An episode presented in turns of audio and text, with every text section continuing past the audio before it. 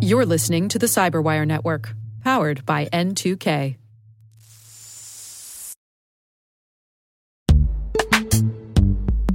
And now a word from our sponsor, Netskope. Netskope is a worldwide leader in SASE and zero trust. Its unified platform, Netskope One, provides optimized access and zero trust security for people, devices, and data anywhere they go helping customers reduce risk, accelerate performance, and get unrivaled visibility into any cloud, web, and private application activity. To learn more about how Netskope helps customers be ready for anything on their SASE journey, visit netskope.com.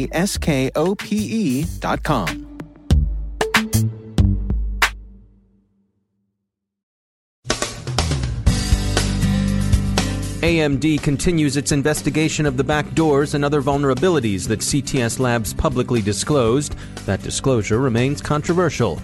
Black TDS offers malware distribution as a service on the black market. Pink Kite is a small but persistent point of sale threat. The SEC charges a former Equifax exec with trading on non public information of the credit bureau's data breach. Germany, France, and the United States join the United Kingdom in denouncing Russia for the Salisbury nerve agent attack.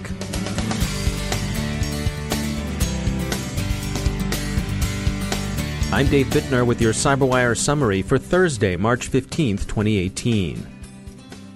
AMD continues investigation of the backdoors CTS Lab says it found in the manufacturer's chips. CTS claims the chipsets are shipping with exploitable manufacturers' backdoors installed by Taiwan based manufacturer ASMedia, a subsidiary of ASUSTeK. The backdoors would thus seem to be a supply chain issue. Motherboard observes that ASUSTeK settled a U.S. Federal Trade Commission case in February when the FTC complained that ASUSTeK hadn't been properly attentive to hardware security flaws in its routers. CTS Labs apparently gave AMD just a day before going public with its disclosure. They've been criticized sharply for the short deadline. They've also been criticized for what some observers have seen as a disclosure that's longer on marketing than it is on technical detail. In fairness to CTS Labs, other researchers have since independently validated that the flaws they identified in the chipsets are indeed real. There is disagreement about how serious a risk they represent. Some agree with CTS Lab's very dark and alarming assessment. Others think that assessment is overblown. The vulnerabilities are second stage vulnerabilities, that is, exploitable only by an attacker who had already obtained administrative access by some other means. Phishing, perhaps. The European Union's GDPR regulations kick in this coming May, and among the many groups it's sure to impact are online marketers.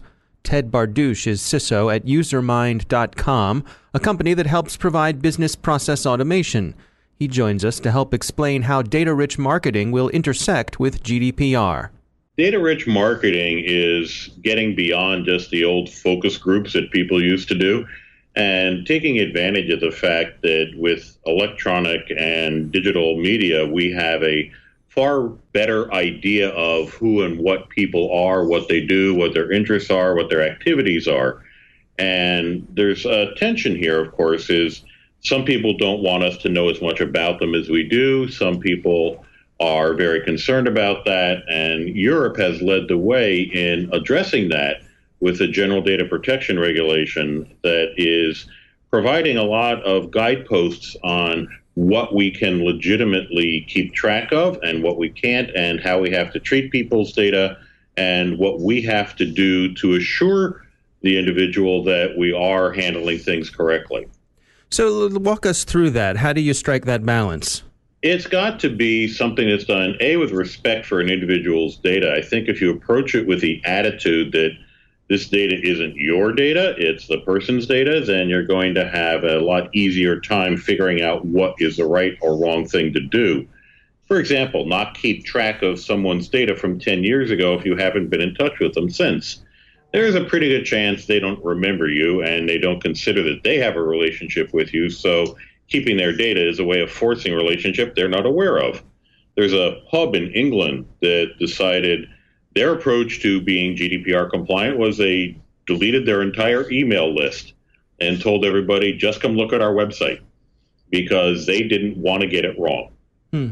Now, I, I, have to say, I, I, suspect people are cynical when it comes to this sort of thing because we, are in an environment where I think we feel like so much data is being collected and, and it often surfaces in, I think, what people describe as kind of creepy ways where you go and you, you know, you go shopping for something and then ads for that thing shows up later when you're browsing on the internet.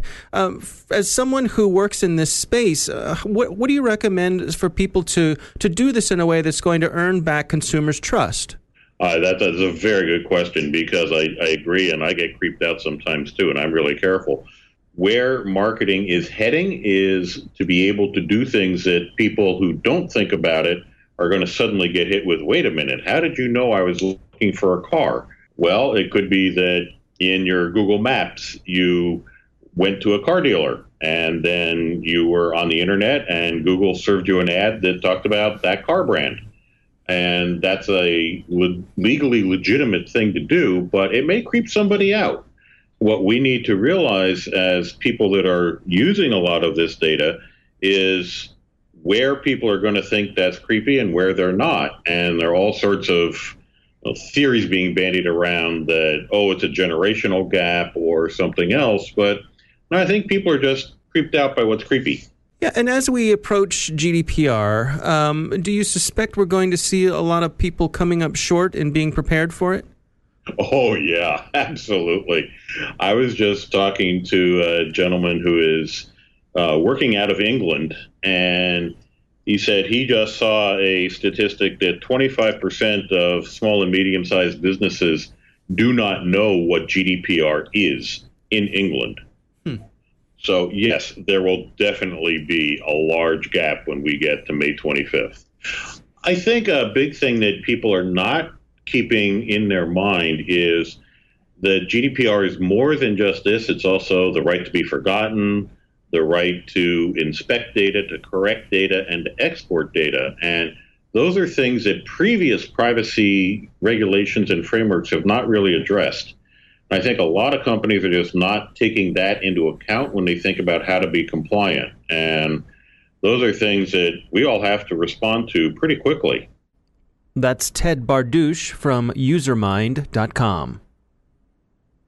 Security firm Proofpoint says Black TDS, a traffic distribution system, is gaining significant black market share. It's being sold in dark web markets for $6 per day. Longer subscriptions bring a discount $45 for 10 days, 90 bucks a month. Criminal clients post their malware and Black TDS handles distribution. This is another instance in which a black market functions like a legitimate market. There's some new point of sale malware in circulation.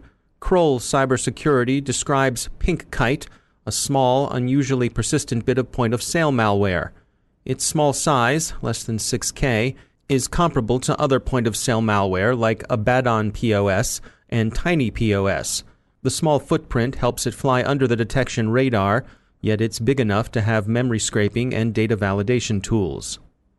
Kroll told the Kaspersky Security Conference this week that Pink Kite differs from its competition in three main ways built in persistence mechanisms, hard coded double XOR encryption, and a back end infrastructure that uses clearinghouses to handle exfiltrated paycard data.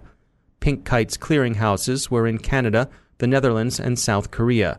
This had some efficiencies from a criminal point of view, as opposed to the more customary practice of reporting directly to a command and control server. But on the other hand, it was a relatively noisy technique the researchers found helpful in their investigation.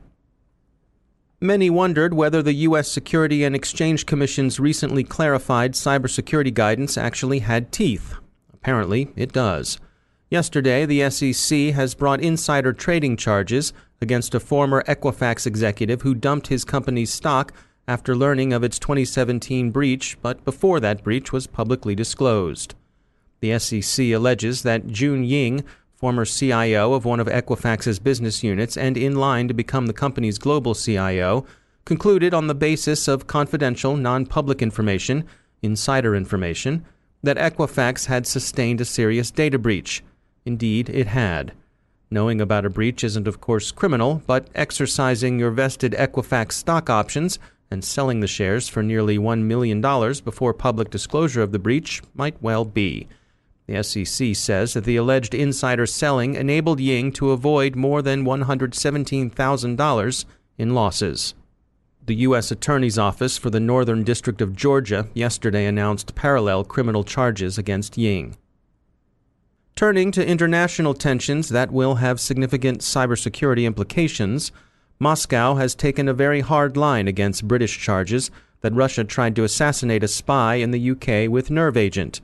Russian official representatives have demanded to see the evidence, called the attempted murder a provocation that is actually committed by British intelligence services or their allies, warned against any of the cyber retaliation the UK is said to be considering, and chillingly cautioned Britain against threatening a nuclear power. Britain's allies have generally been strongly supportive of Her Majesty's government's case against Russia. Many of those allies are particularly condemning the weapon used to put Sergei Skripal and his daughter Julia into critical condition. NATO's Secretary General Jens Stoltenberg today called the attack unacceptable, saying nerve agents have no place in the civilized world. He also connected the attempted assassination to Russian policy. Quote, the attack in Salisbury has taken place against the backdrop of a reckless pattern of Russian behavior over many years. The UK has requested an emergency meeting of the United Nations Security Council.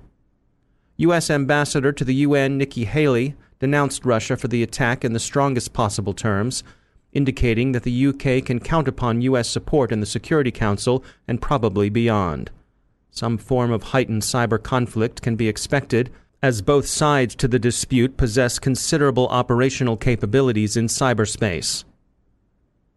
And finally, this morning, the U.S. Treasury Department announced a new round of sanctions against Russia as reprisal for both election influence operations and cyber attacks specifically the NotPetya campaign that spread from targets in Ukraine to a large number of victims elsewhere, especially in Western Europe, but also in North America. Particularly targeted are individuals and institutions named in the Justice Department indictments, like the notorious Internet Research Agency, the St. Petersburg Troll Farm. But also affected are some of the wealthy oligarchs who constitute mainstays of President Putin's rule.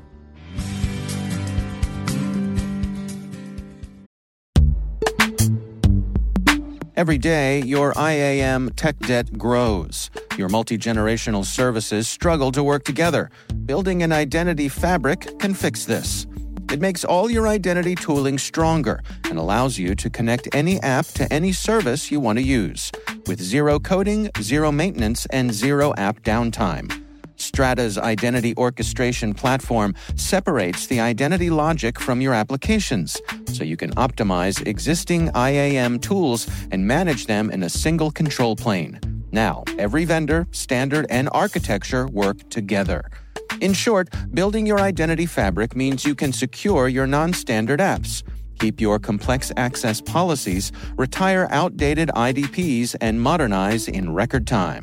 So build your fabric with Strata Identity and get rid of tech debt for good. Visit strata.io slash cyberwire, share your identity priorities, and receive a pair of AirPods Pro. Offer valid for organizations over 5,000 employees.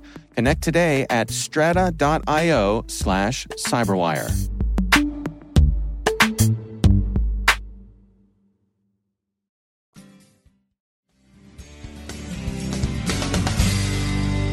And joining me once again is Rick Howard. He's the Chief Security Officer at Palo Alto Networks, and he also runs Unit 42, which is their threat intelligence group. Rick, welcome back. Um, we have spoken uh, a few times about the Cybersecurity Canon Project, which uh, we agree with you all is an important way to uh, help keep everybody safe out there.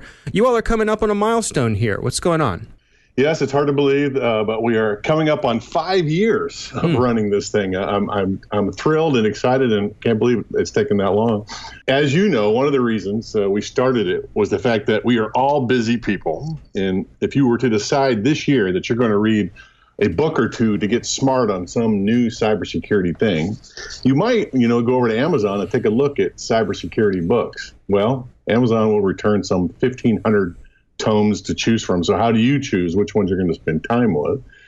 So the Canon Project consists of 15 committee members. Uh, they're network defenders, they're CISOs, CIOs, CTOs, journalists, consultants, lawyers, general practitioners, and they read the books they write book reviews and they make the case that a particular book falls into one of three buckets. This is a must read for all of us, not a must read, but will have some niche interest for some of us. And do not bother, which I think is the most uh, important category we have there, right? So, this is kind of a community service for the network defender community. So, let me ask you are you a sports fan or a music fan, or are you uh, both? I would say of the two, definitely more on the music side of things. All right. So what we've done is set up a project similar to the Rock and Roll Hall of Fame to cater to my host here, right? so uh, the committee members read the books and make their recommendations. If the book is a must-read, it goes on the candidate list. Every year, the committee selects a handful from the candidate list to be placed into the Hall of Fame, very similar to the Rock and Roll Hall of Fame.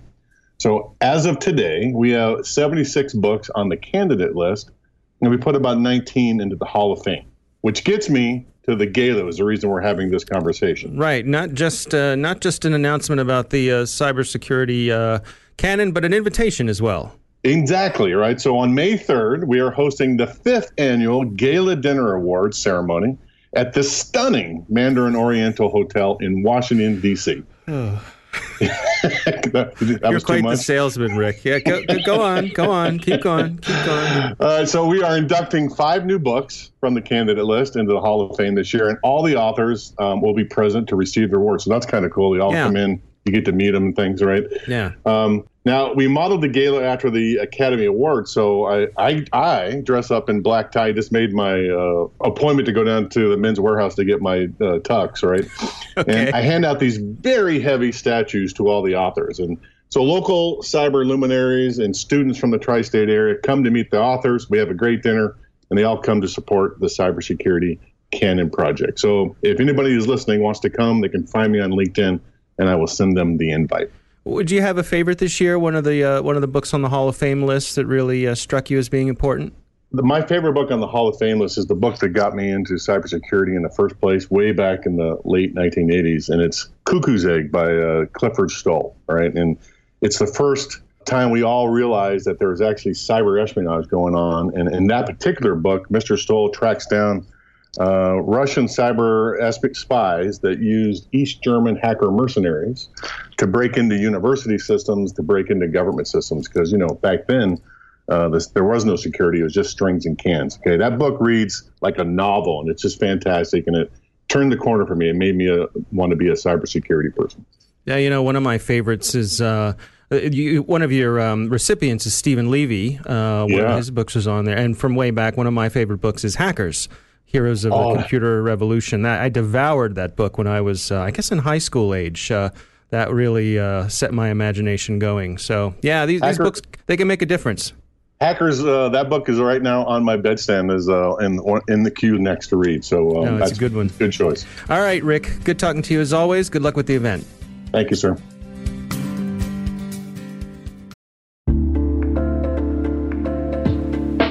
Are lengthy security reviews pulling attention away from your security program? With the largest network of trust centers, Vanta can help you streamline security reviews to win customer trust, save time, and close deals fast. Proactively demonstrate security by showcasing key resources like your SOC 2 or ISO 27001 and provide real time evidence for passing controls. And when a security questionnaire is required, Vanta takes the first pass for you. Visit vanta.com slash cyber to take a self-serve tour. That's vanta.com slash cyber.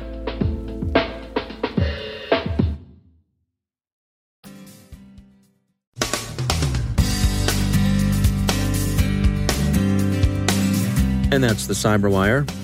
For links to all of today's stories, check out our daily briefing at thecyberwire.com. And for professionals and cybersecurity leaders who want to stay abreast of this rapidly evolving field, sign up for CyberWire Pro.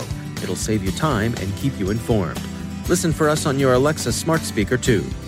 The CyberWire podcast is proudly produced in Maryland out of the startup studios of Data Tribe, where they're co building the next generation of cybersecurity teams and technologies.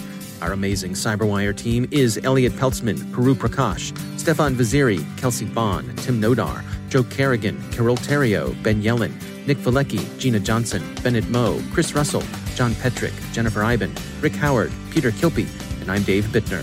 Thanks for listening. We'll see you back here tomorrow.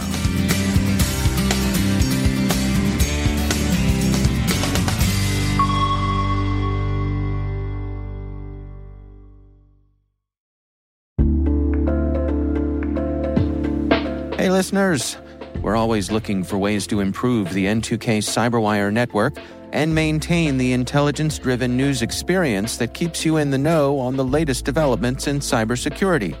We've launched our 2024 audience survey and would love for you to take a few minutes to share your feedback. And hey, there's even a chance to win a $100 Amazon gift card if you complete the survey.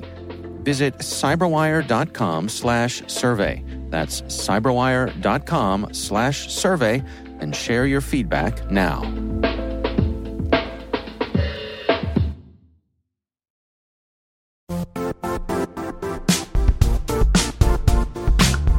And now, a word from our sponsor, Zscaler, the leader in cloud security. Cyber attackers are using AI in creative ways to compromise users and breach organizations. In a security landscape where you must fight AI with AI, the best AI protection comes from having the best data. Zscaler has extended its zero trust architecture with powerful AI engines that are trained and tuned by 500 trillion daily signals.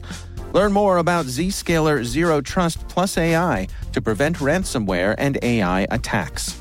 Experience your world secured. Visit zscaler.com slash zero trust AI.